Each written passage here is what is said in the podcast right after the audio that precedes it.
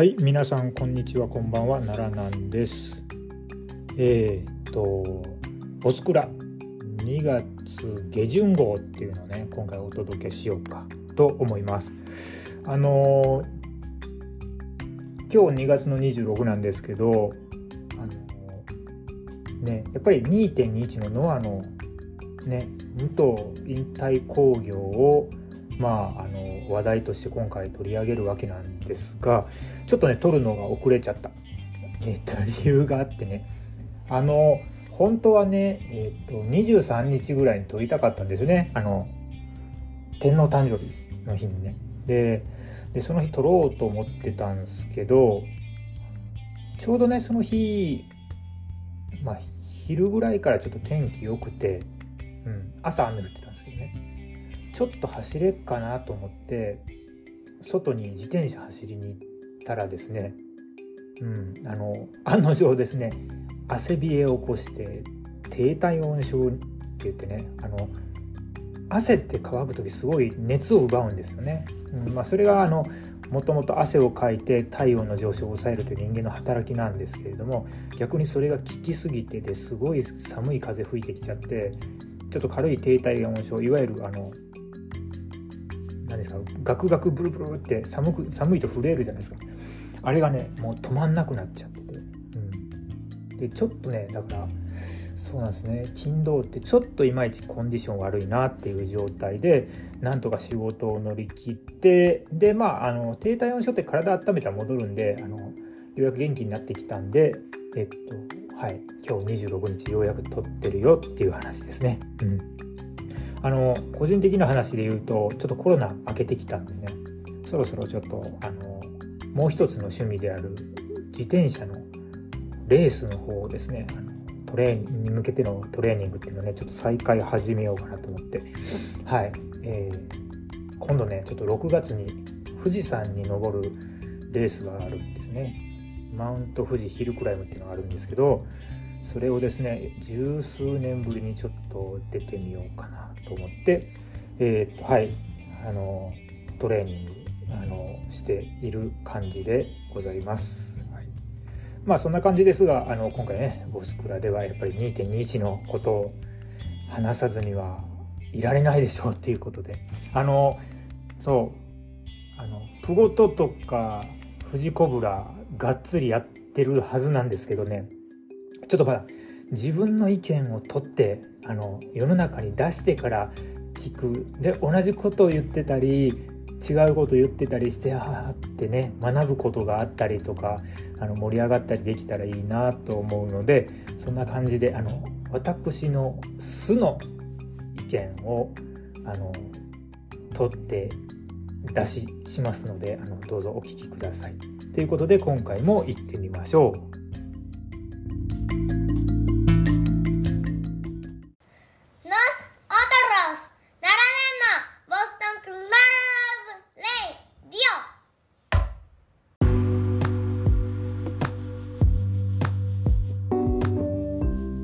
さてと、えー、2.21年もう盛りだくさんでしたよね。あの仕事普通に火曜日でね仕事が夜7時ぐらいまであったので、まあ、あのそそくさと仕事終わってつけたらちょうどヒロム天草のあたりだったんですよね。だからあとあ3試合見たいかった一番見たかった試合3試合見れるなっていうところでそこからはリアタイをしてたんですけども後からまたペーパービュー見直してですねあの思ったこととかをちょっと試合を全部はちょっと触れることないかなとは思うんですけどあの話してみたいなと思います。そうだなまずまず第1部としてあれだな。東京女子と DDT のことをちょっとここでお話ししてみるかな。うん。えーとまあ、サイバーファイトグループの各団体ですので、まあ、ここぞとばかりにですね、まあ、あのドームという大舞台で、まあ、お披露目をしちゃおうというねあの感じですね、まあ、ショーケースマッチっていうんでしょうか、ここのうちの団体はこんな感じですよっていうのをあの分かりやすく提示するっていう舞台ですけどもあの過去ね2年去年一昨年って6月にサイバーファイトフェスってやってたと思うんですけどもまああの思うにですねやっぱりあのいきなりこのね武藤の引退興行でそういう団体がドームに上がってきてねで大舞台ですからね、でうまく振る舞えるかっていうとちょっと正直あの不安なところあったと思うんですね。そういうのをまあ過去2年間のねサイバーファイトフェスでちょうど予行練習してたって考えるとねあの良かったし。でその予行練習が、うん、どうもうまく作用してたみたいでね。で東京女子なんですよね、まあ、まずカードがねいい感じですよね。あの今度のなんか3.18ですか。有明のカードの前哨戦っていう形でうまくですねあのタッグチームを割って3あ44にしたのかな？4対4にしたっていう手法がね良かったですしあの各選手がみんなねあの自分の持ち味をプレゼンできててですねあの非常に良かったと思います。はい。ね、やっぱり渡辺のあのポップアップしてからジャイアントスイングを、ね、中島翔子にやってるっていうところねあれ脚光を浴びててちょっと嬉しかったですよね。うん、いやこれ有明は楽しみですよね。うん、またまあレスリーミアスで見ましょうって感じです。はい。素晴らしいですね。あ他の選手もバッチリでしたよね。で、えっと、で、DDT ですよね。で、DDT はですね、何より、どうでしょうかね。あの、全世界的に、あの、今、AEW で、竹下が大活躍中で、もう知名度をぶっちぎってるんですよね。なんとなれば、竹下が DDT にも所属してるっていうことを知らない人の方が多いのかもしれない世の中っていうかね。例えば、全世界では。っていう感じです。のでまああのどうでしょうね今回の大会のこの客層を考えた上で、まあ、次を見据えてこの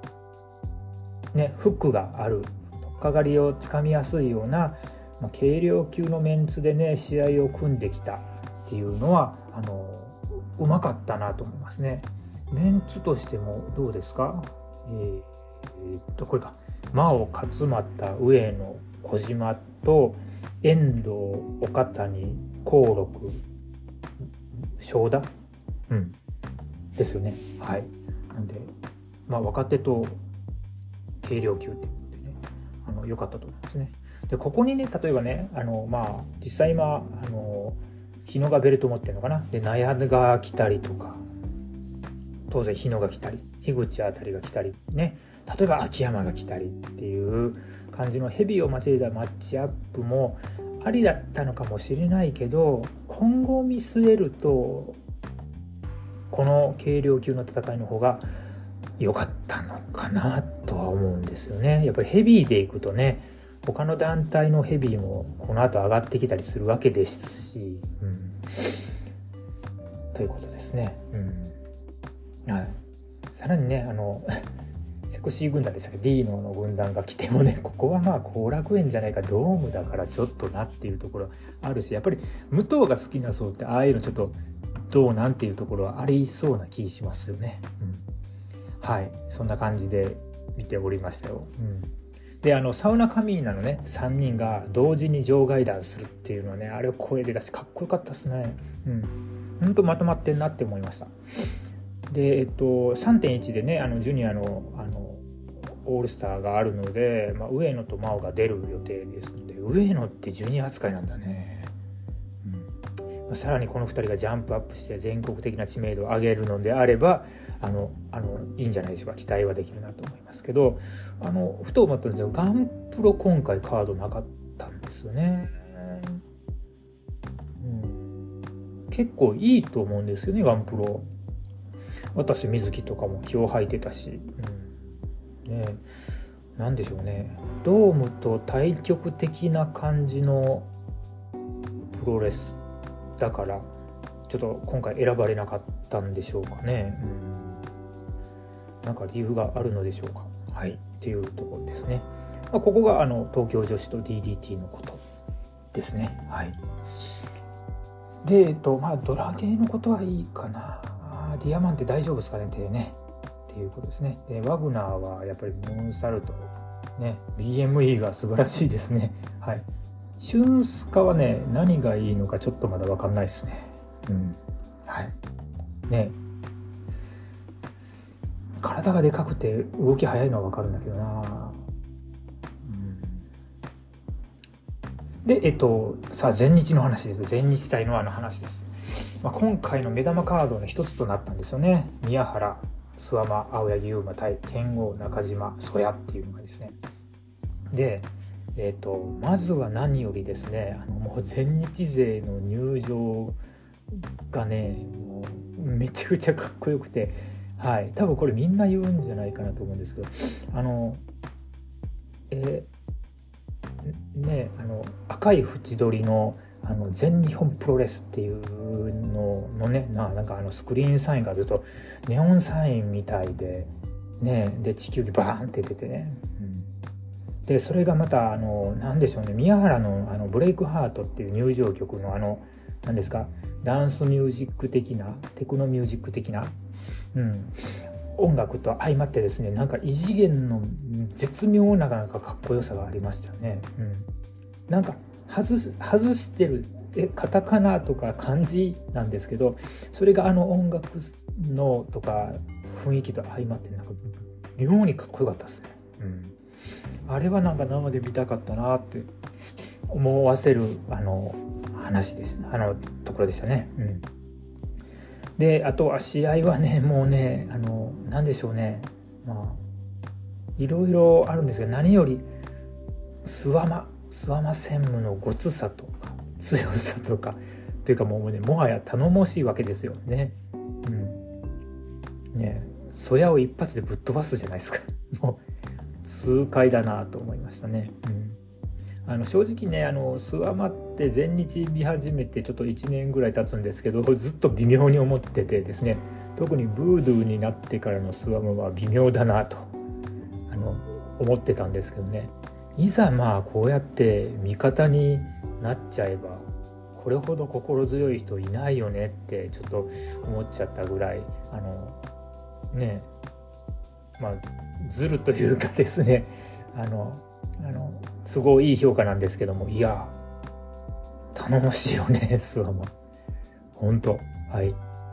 まあ中島みと宮原のストーリーはまあいつでも動かしそうな感じがするしあの青柳剣王っていうねまあちょっとやかましめのつながりもできたしっていうことで。どうでしょうね青柳兄弟あたりで YouTuber 出るんですかね。うん、YouTuber デビュー。青柳兄弟で YouTuber デビューとか面白そうかもしれないですね。うん、でバクステではソヤがですね世界タッグの挑戦をぶち上げましたね。これソヤから出たのが非常にいいなと思ってて剣王が言うんじゃなくてソヤが言うのね。うん、ね。ソヤは確実になんかジャンピング DDT の説得力をずっと増してきててはいあのいやありですよね。全日行くのか。世界タッグ。ね。青青柳野村野村柳から取っちゃったりしたら。って思うんですけどね。でえっと全日といえばのねジェイクなんですよね。実はねえっと全日からまあ年末に去ったジェイクと今回の全日勢がねもうものの2ヶ月もしないうちにまた同じリングに上がってるっていうのはなんかとっても不思議な感じがしますよね。うん。でまあもしかしたらまあこの不思議な感じもあのその無統合を見据えたボーダレスなあの日本マット界を象徴する動きになるのかもしれないし、うん、まあでもねジェイクはねあまりまあちょっと正直語るところもないんでですけどなんか見ててうおーって熱くなるようなところはないっすね。まあねまあ、GLG の存在価値に関してはまああのアンソニー・グリーンをうまく目立たせてくれるのであればまあ悪くないなぐらいに思ってますけど、ね、ジャク・モリもこの間出番終わっちゃったし、うん、次なんか3月清宮戦をジェイクがやるみたいですけどまあこれ正念場ですよね、うん、ここでジェイクがですね切り札の D4C を解禁してきたりとか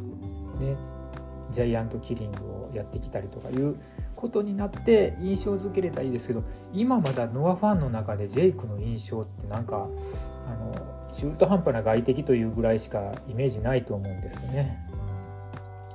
なんですがはいそんな感じです。全日いいですねあの来てますよ。うんあのさこのこのあと全日がどういうふうにこのノアと関わってくるかっていうのはちょっと見どころじゃないかなと思ってますよね。はい、そんな感じで、えー、っと登場 DDT 全日とねあの、まあ、他団体のお話を取っていきました。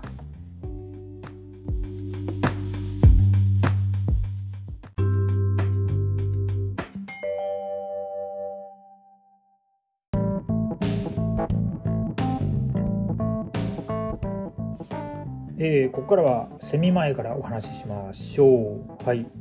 ヒロム、高橋ヒロム対天草のね、あのジュニア王者同士の対決ですね。ここからあのリアタイ視聴をしましたけども、あのやっぱり解説聞き慣れた耳なじみのいい清野さんが出てきて嬉しかったですね。うん。安心するなと。やっぱりノアの解説陣はあのどうでしょうね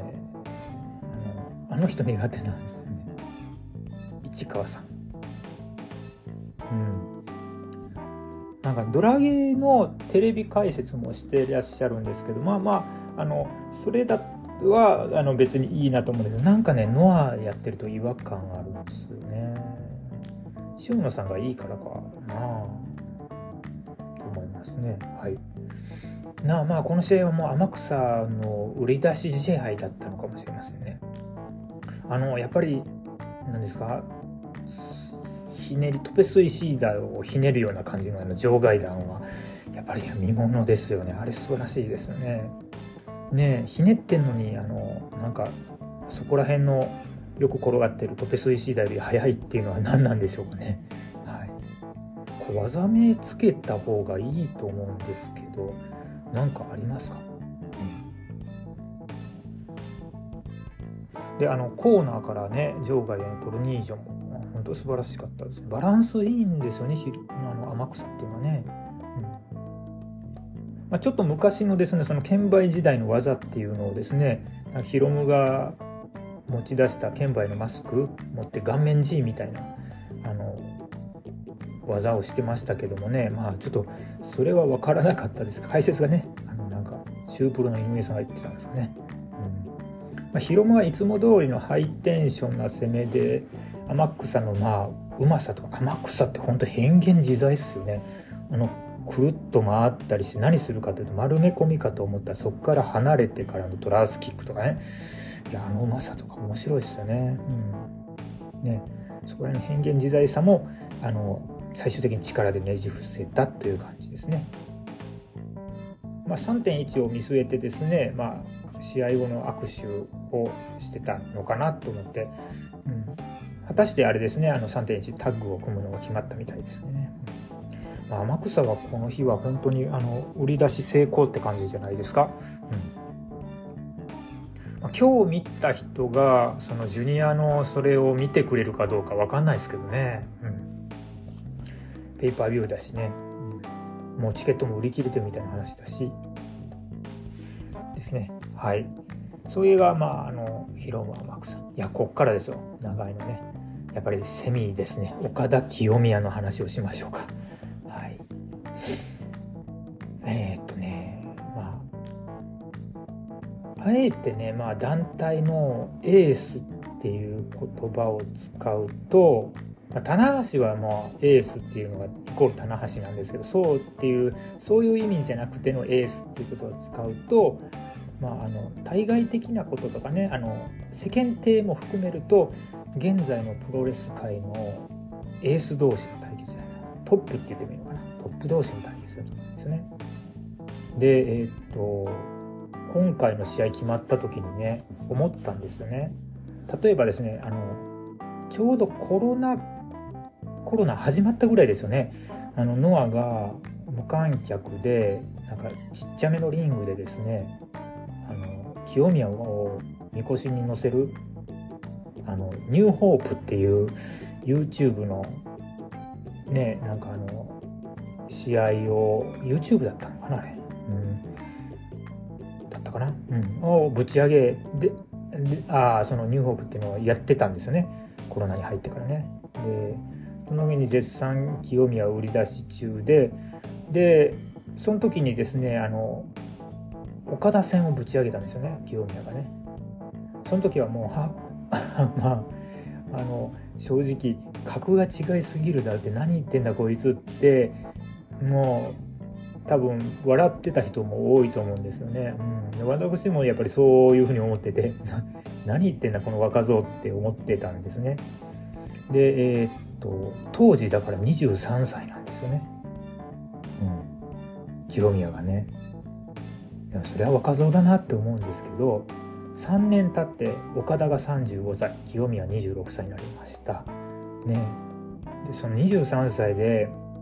格違いすぎんだろうと思ってたんですけどもそこからねやっぱりねあのノアでずっと頑張ってきてコロナの間ねで武藤とも開校して、うん、で清宮はねベルトも取ってほんと強くなりましたね。あの N1 も取ったし。であの頃とねあの頃ってちょうどノアってなんかロゴがねまだ前のちょっと、まあ、言っちゃうとちょっとダ ダサめって言ったら怒られるかな、うん、ちょっと古めかしいロゴだったわけですね。あの頃と比べるとねなんか GHC のねなんか重みとかね清宮っていうレスラーとののレスラーの格っていうのがね、まあ、しっかり上がってる、まあ、世間的にもそうだと思うんですね自分が見てる見るようになったからっていうわけじゃなくて。ですね。でそうやってしっかりですねあの確実に上がってきた清宮とずっと新日の顔で居続けた岡田がまあここでコロナの間もまあ高木がいたりオスプレイがいたりいぶしがいたりした中で新日の顔として居続けてた岡田がまあねここでぶつかるっていうね。でこの試合はだからどうなんだろうって思うと、まあ、この3年間ね、まあ、コロナでいろいろ大変でしたもうね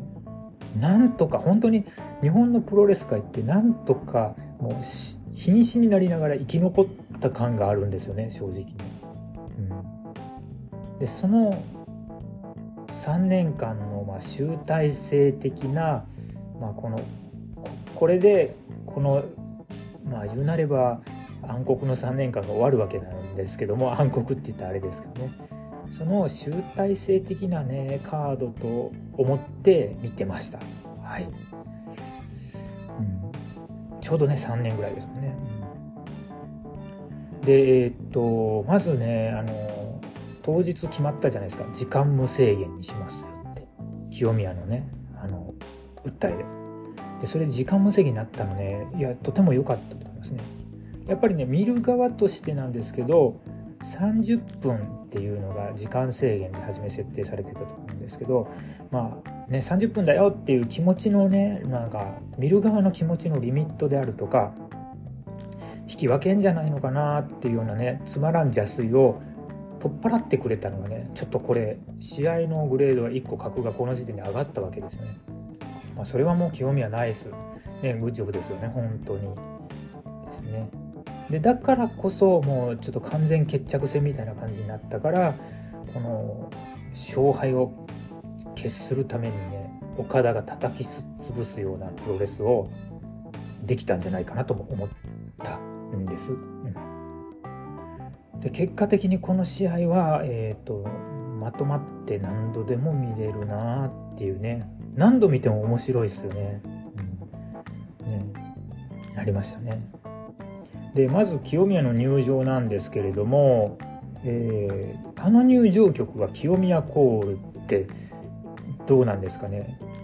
清宮清宮でできるんでしょうか？カイトでしょうか、うん、なんかちょっとねノアの入場曲って、えー、とちょっとコールしづらい気がするんですね一般的にね、うん、もう少しなんかなんでしょうね。ノアの入場曲もう少し用が欲しいですよね。明るさ、ちょっと暗いんですね。どれも、でまああの清宮あの今の雰囲気に N1 あたりでなった時にねすごいなんかセサミストリートのビッグバードみたいだなって思ってたんですけど今回のビジョンで分かりましたね。あれはクジャクだったのかと。あのね一気にクジャクの羽がバーッと広がるのはこいいですよね。あれね。なるほど。じゃあもうあの変形タイガーはもうねピーコックドライバーあたりでいいんじゃないかなと思いました、はい、でその後のですね、えーと、岡田の入場なんですけれどももういつも通りのああのビッグマッチ仕様なんですけどもねもう最強王者感が半端ないんですね。でこれはねもうね清宮は残念ながら及んでなくて、うん、何でしょうね。もうこれは何でしょうね。時間とか年輪で身につくいても来るものなのかもしれないからもう清宮がそれに勝てないっていうのはないものねだりなのかもしれません。今の時点ではね。はい、で試合が始まるんですけども、えっと、気になったのはですねあのやっぱりペーパービューで見てるって思ったのはあのやっぱ清宮明らかになんか緊張してそうなんですよね。でゴング前の清宮の目がすでにちょっとねもう座っちゃってる感じがしてですごい集中してるのかな？またはドームのこの気配に飲まれたのかさあどっちなんだろうっていうとこですね。あの明らかに岡田の方が余裕があった気持ちの面で見てるだけでも。でそこからロックアップに行くんですけどここで岡田がね押し勝つんですよね。でえっと岡田と清宮が足組んだ途端に清宮が足グラグラグラグラってぐらついちゃうんですね岡田はでどっしりしてぐんぐん押していくってねなんかこれ見てこの見た時点であ違うのかなって思ってしまったんですよ。岡田強えなと、ね、もうそのそれがもうファーストコンタクトがめちゃくちゃ印象的であここで勝負ついてたのかなって。ちょっと一瞬思っちゃったりするんですね後からね、うん、それだけではないと思うんですけどね,、うん、ね。あとはまあ場外戦では清宮強かったですね、うん、ね。なんかいろいろやりましたね。トペコンもトペコン？ねもやったし、うん、ブレンバスターもやったしちょっと荒ぶる清宮みたいな感じですね。ラフじゃないけど荒ぶる清宮であとあのリング上では興奮して、うん、盛り上がったのはあの対角線で岡田がショットガンした後に清宮がぶっ飛びながらジャンピング2で返したっていう。合わせ鏡感がですね あの興奮しましたね。どっちも勝てって感じですよね、うん、で、えっと、清宮があの岡田の右腕にシャイニングかましていって腕殺しをやっていくわけなんですけどもこれは、まあ、あのいつかね確か無刀戦でされてたはずなんですよね。ちょっといつか忘れちゃったけどね。GHC 戦かな。なんですけどじゃあ無糖コピーか清宮がっていうとそういうことはもうもはやないような気がするんですよね。あのレインメーカーに合わせてねジャンピングシャイニングみたいなのねスタンディングシャイニングっていうんですかからのタイガースープレックスなんて完全にあのあの流れとか清宮オリジナルの流れだと思うしあの無糖コピーって言わなくていいんじゃないですか。うんねまあ、そのシャイニングウィザードとかドラスコアシオンの字とかの、まあ、財産をあの、ね、レガシーを受け継いだだけだと思うんですね。で清宮は一式もあの攻めてねあの攻めさせてもらってからのあのさあいよいよ仕切りとして変形シャイニングで勝つぞっていうところでえー、っと変形社員をかわして岡田が岡田ドライバー開脚ドライバーからレインメーカーですね。完璧に入ってて、まあ、これでフォール入った可能性もあるんですけど、うん。まあ、これで決まる試合じゃないなと思いつつなんですけどもどうなるか2で返すかと思ったら2で返すどころかオカダが清宮を2で引きずり起こしてでそこからね延髄で変形のあの卍エメフロみたいなやつですか？で最後はレインメーカーって形ですね。でまあ清宮のなんかほぼ全てを出させた後にまあ流れるようなというかねもう岡田の一方的な猛攻で終わったんですよね。うん、で勝ちの名乗りね特に観客にアピールとかもなしにですねまああの足早に控え室にも勝った後戻っちゃう岡田ですね。バックステでちょっとでも結構しんどそうだったので あの激闘物語ってたと思います。はい、で対照的にね稲村と矢野に支えられて方法の体で帰る清宮。この日は結局ねあのバックステージコメントも何もできなかったみたいなんですけどもなんかやっぱり清宮を応援してあわよくば岡田超えよって思って見てた試合なんですけどもなんかそういう時に悔しさを通り越してですねまあ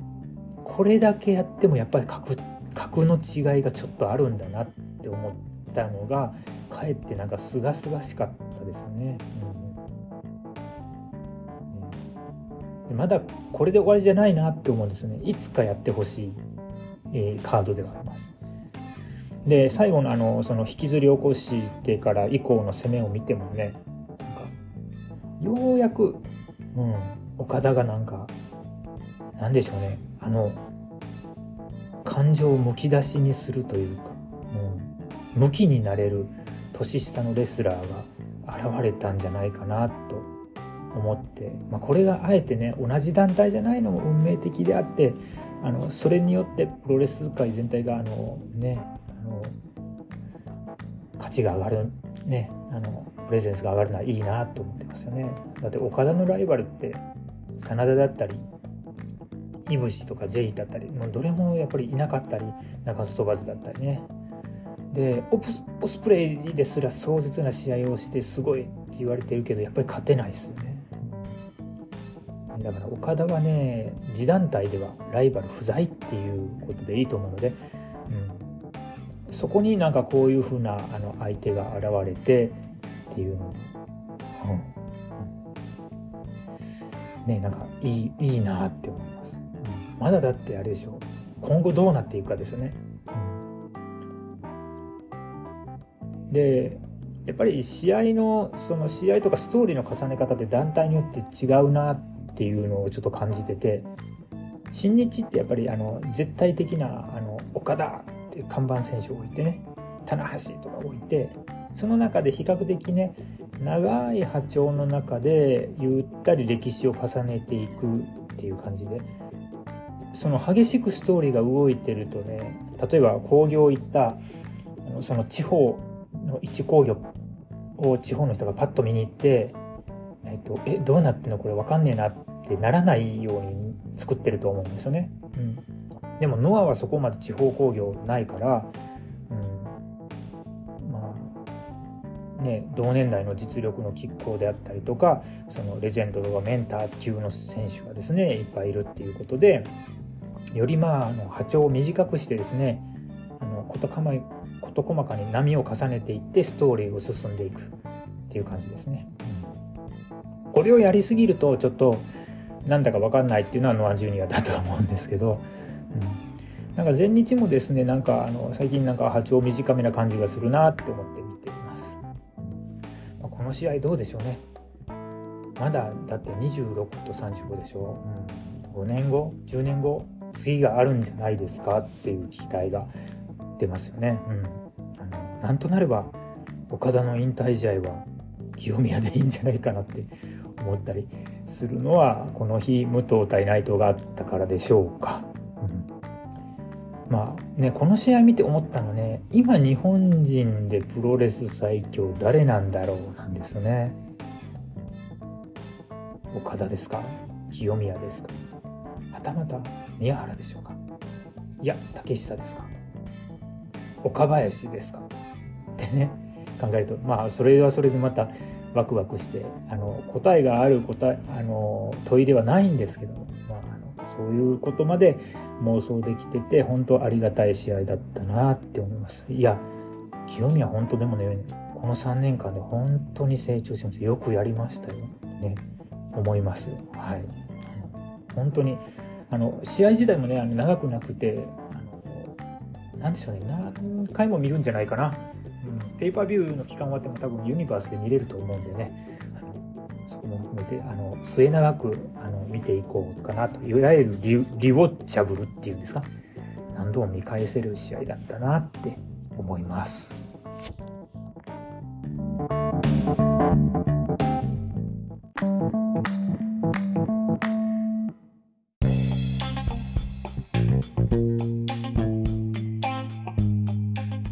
さあ行きましょうか。メインイベント。武藤敬司引退試合。武藤敬司対内藤哲也の一戦です。はい。プロレスリングラストラブと銘打たれて。はい。試合はね28分58秒。すごいですね。ロングマッチになりましたよね。で内藤が勝ったわけですけども。あのいやこの試合はやっぱり胸いっぱいで見ましたね。やっぱりね。うん、一つの時代が終わるんだなという気持ちがすごくありました。はい、えっ、ー、と武藤ね、うん、入場前のあの煽り V っていうんですか？で、まあ、BGM ずるいですよねフランク・シナトラの「マイ・ウェイ」はずるいんじゃないですか、うん、めっちゃ雰囲気出るじゃないですか。うんね、で内藤の入場はまあいつも通りですね。で武藤の入場がまたテーマ曲のメドレーで来るかっていうのがね もうそれあれは嬉しいっすよね、やっぱりトライアンフと NWO トライアンフとアウトブレイクっていうねここら辺がもうね超思い出深くてですねあのグッときましたよやっぱり。うん。であの入場の時にですねあのパイロって言ってあの、まあ、特攻っていうんですか？あの火薬がバーンって爆発するんですけどその時に武藤がびっくりしちゃってビクってなってる武藤がちょっと 微笑ましかったっすねあれ。ね、うん、で試合が始まったところであのグラウンドなんですけどもね多分内藤は前全然かなわなかったからこそちょっとグラウンドで挑みたかったのかもしれないですけどもこの引退試合に思ってしても武藤が今なお優勢であるっていうのがですねやっぱり強えなと思いましたね。やっぱり武藤でかいっすよね。188センチ110キロですね。でかいな。で、えっと、フラッシングエルボーのキレもマシマシに見えました。なんか最後だからか。うん。ねいや武藤よかったです。コンディション戻ってましたね。なんとかね、うん、で内藤はあの場外弾のフェイントからねあのリング上走って寝っ転がって上にあのグーを出すいつものポーズがあるんですけどもこういう時にいつもニヤニヤしながらグー出したりするんですよね今回は手をあのプロレスラブのポーズをしながら顔がねニヤニヤせずにマジだったんで、まあ、内藤は内藤なりにちょっと思いがあったんでしょうね当然この試合にはね。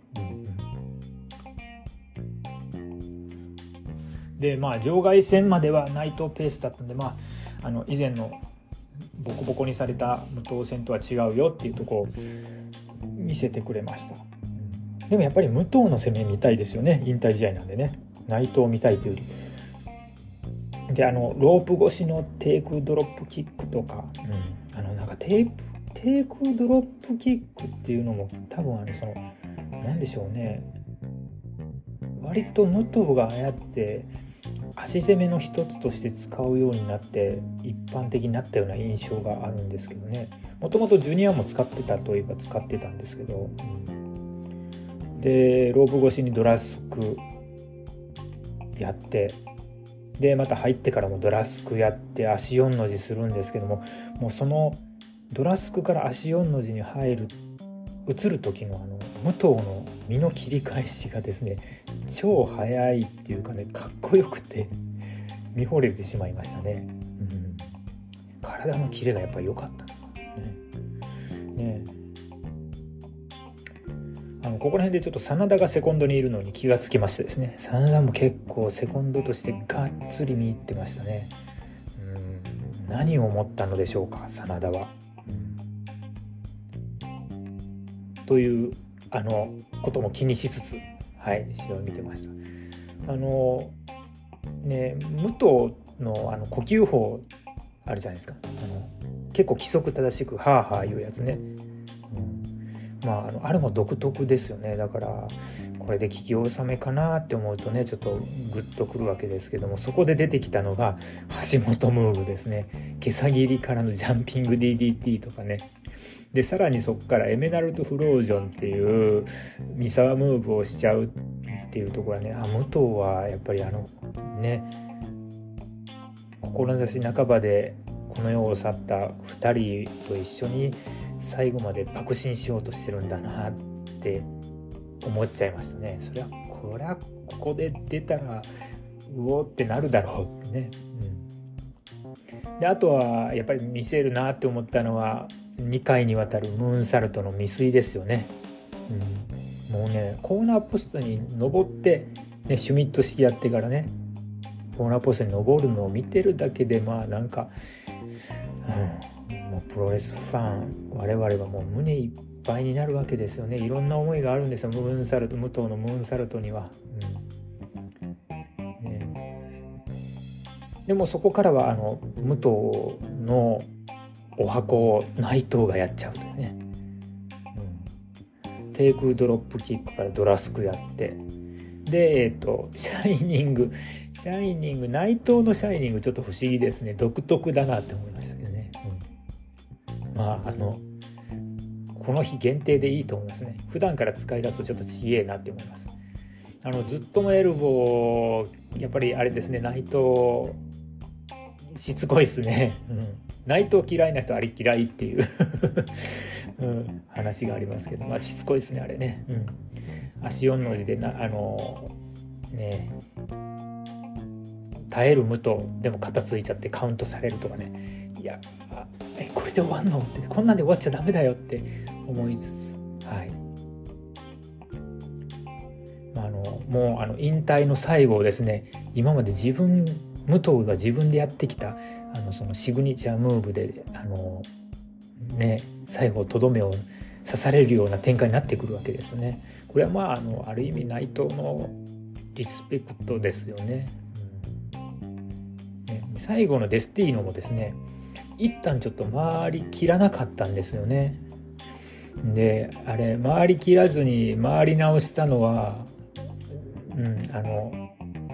どうなんだってミスだっていう人もいるかもしれないけど、うん、あのデスティーノなんか回りきらなかったの一回回りきらなかったのは内藤の武藤刑事を終わらせることへのためらいだったのかなってちょっと捉えない捉えたいなっていう気持ちがあの私にはアマちゃんですけどあるわけですよね。うん、で、えっと、これで28分の試合が終わりました。はい。ねでこれでああ武藤刑事終わりなんだなと。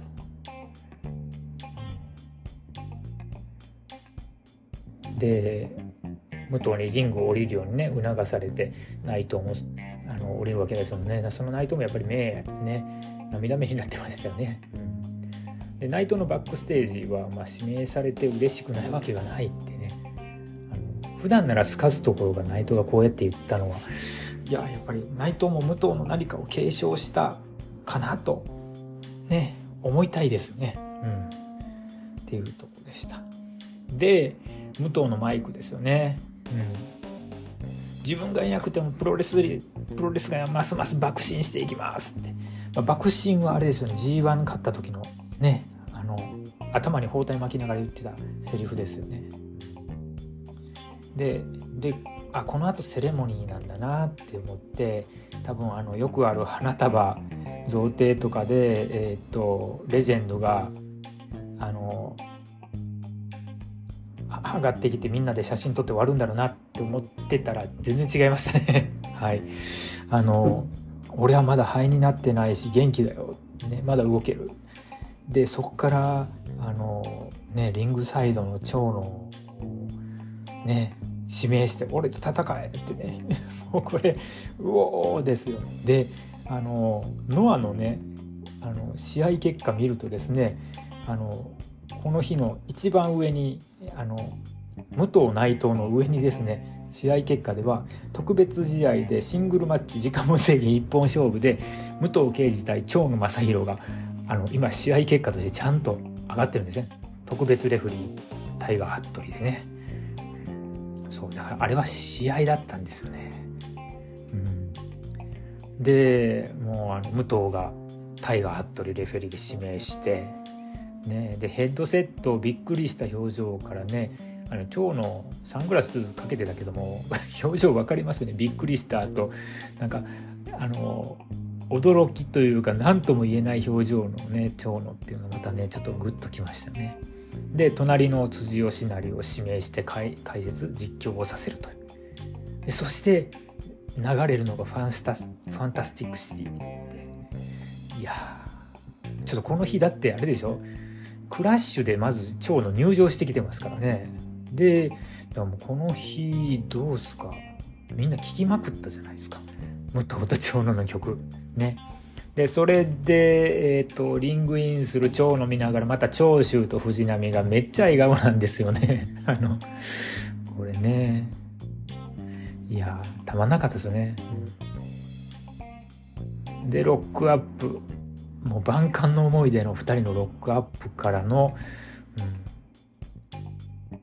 うん、ビンタ。でシャイニング喧嘩。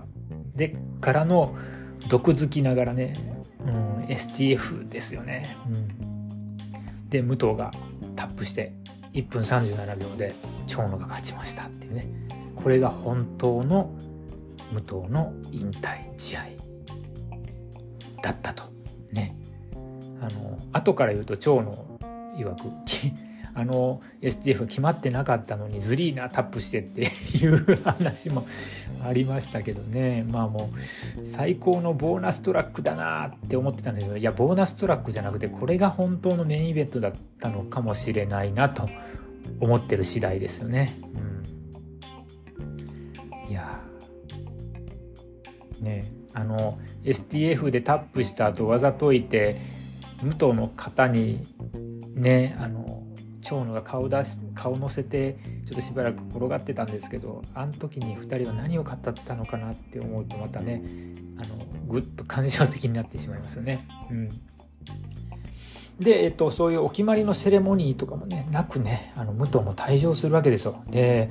やっぱり武藤最後まで歩いて退場したっていうねあの長い花道を歩いて帰ったっていうのは本当にあのよく頑張ったなっていうかねありがとう武藤刑事って思うわけですね。でまたあの終わり方も良くてねみんなホールドアウトね最後まで綺麗にあの流してから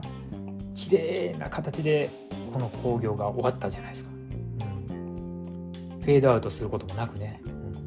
ん、いやもう完璧だったと思いますね。本当に。いやでその後もあのプロレスラブって言いながらビジョンにね武藤の顔写真と一緒に橋本と三沢の顔写真まで出るからまたもう感傷的になるしかないじゃないですか。ねえ、うん、いや試合後解説席に戻ったね長野がもう満面の笑みでね。うん何なんでしょうね。本当悔しいなっていうかずりーなって思いますよ。はい、うんいやもうこれだけ見たらやっぱりあれやね。いや現地には行けなかったんですよ。そりゃね東京だしね。でペーパービューで見たんですけどいやペーパービューで見てこんだけ感動しちゃったんだからいや現地に行きたかったなーってね。あのあの最後のビジョンに出たね橋本三沢が出たところまで他の人とねなんかあの時の感傷を共有したかったなっていう気持ちがあのはいすごく今になって出てきますね。はいね、バックステージのマイクではねなんかあのちょっともう引退が済んでちょっとちょっと剣が取れてねなんか本当に普通のおっちゃんになった武藤の顔がちょっと微笑ましかったですね。うん、でまあ最後の相手は長野と決めてたと。うんいうことですけどまああのそもそもあの引退興行の記者会見発表会見の時に武藤と長野一緒に来ましたね。でその時に釜をかけるように俺と引退試合しようって長野に言ってた武藤を思い出してですね、はあ、あれは伏線だったんだなって、はい、思ったわけなんですね。ねでプロレスラブっていう言葉ってね、うんあのまあ、言葉は明るいじゃないですか。ポップなんですけどね、なんですけど考えようによってはえっとプライドとか総合に走っていったあの時の新日とかもしくはもうその総合とかね格闘技総合格闘技へのカウンターというかねむしろプロレスラーからやったら言ったら怨念として生まれたような言葉だとちょっと個人的に思ってて実はその明るい見た目の言葉尻の裏にですねすごくなんかどす黒いものというか本当に怨念じみたものを常に感じてた言葉だったんですけどあの今ねこうあの興行ね出てで最後で「プロレスラブ」っていうね言葉がビジョンに出た時にねあのそんなもんすっきり忘れてねあの今はなんでこんなにこの言葉ってあったかいのかなってね思ってあの見てました。はいね、本当武藤刑事お疲れ様でしたっていうことですね。ありがとうございましたってね。うん、あの武藤刑事はあの人生無無駄のあの試合を見てからプロレスに入ってで武藤刑事を意識して見たのはねあの結局のところあのリアルタイムでに近いので見たのはねその年の G1 だったんですね G1 の初戦で山ちゃん山崎和夫にさっくり負けちゃうんですね武藤がねでなんだ武藤高田に勝ったのに山崎に負けるって強くねえじゃんって思ってたんですけどもいやそんなことはなかったなっていうのを昔になって思い出昔のねあの初めの頃を思い出しましたよね。プロレスの一つの時代がねちょっと幕を閉じちゃいましたね。もう戻れませんよ、うん、アフタームートが始まってるんですね。でもねあのねやっぱりあのこの興行のねセミまでで随分と盛り上がったし、えっと、すごく話題にもなったんで、えっと、そのプロレスの一つの時代が終わった。まあ、うん、そうだな。昭和どころか平成のプロレスももう終わったって言ってもいいと思うんですよね。でも悲観しなくてもいいかな、うん、プロレスはやっぱりあのこのねあの岡田清宮もそうだしさその他の試合の盛り上がりを見ててもね、うん、大丈夫じゃないかなってちょっとね思いま思いましたよ、うん、悲観しなくてもいい。大丈夫だということでねプロレスはますます爆心していきますでいいと思うんですね。はい。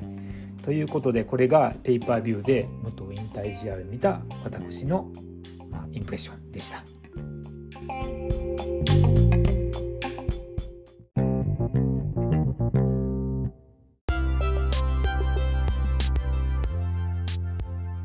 はい、ということでエンディングです。あ一気に喋りました。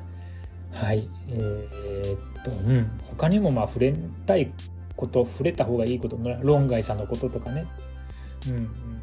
ディアマンって大丈夫かなとかね、うん、うん、あの、ノアのジュニアはノアのジュニアでしかないなとかいうこととか言いたかったけど、やっぱりそういうことよりもやっぱりね、あの、ちょっと喋りたかったことが多かったので、ちょっと中身をですね、あの、選んでお話をさせていただきました。いやー、ねまだちょっと、この後のプロレス見れませんね。ねえ、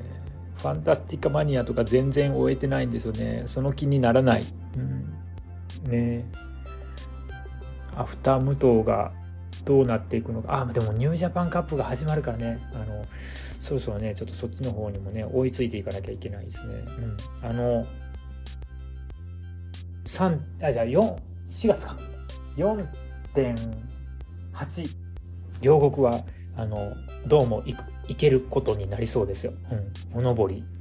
おのぼり、出張と合わせて。でね、でその前日か翌日後楽園なんかないかなって思ってたら4.9の11時から後楽園で DDT があると。うん、だ朝ちょっと出張で、まあ、学会なんですよね学会行ってちょっと単位を取ってから後楽園ホールで DDT 見て帰るのも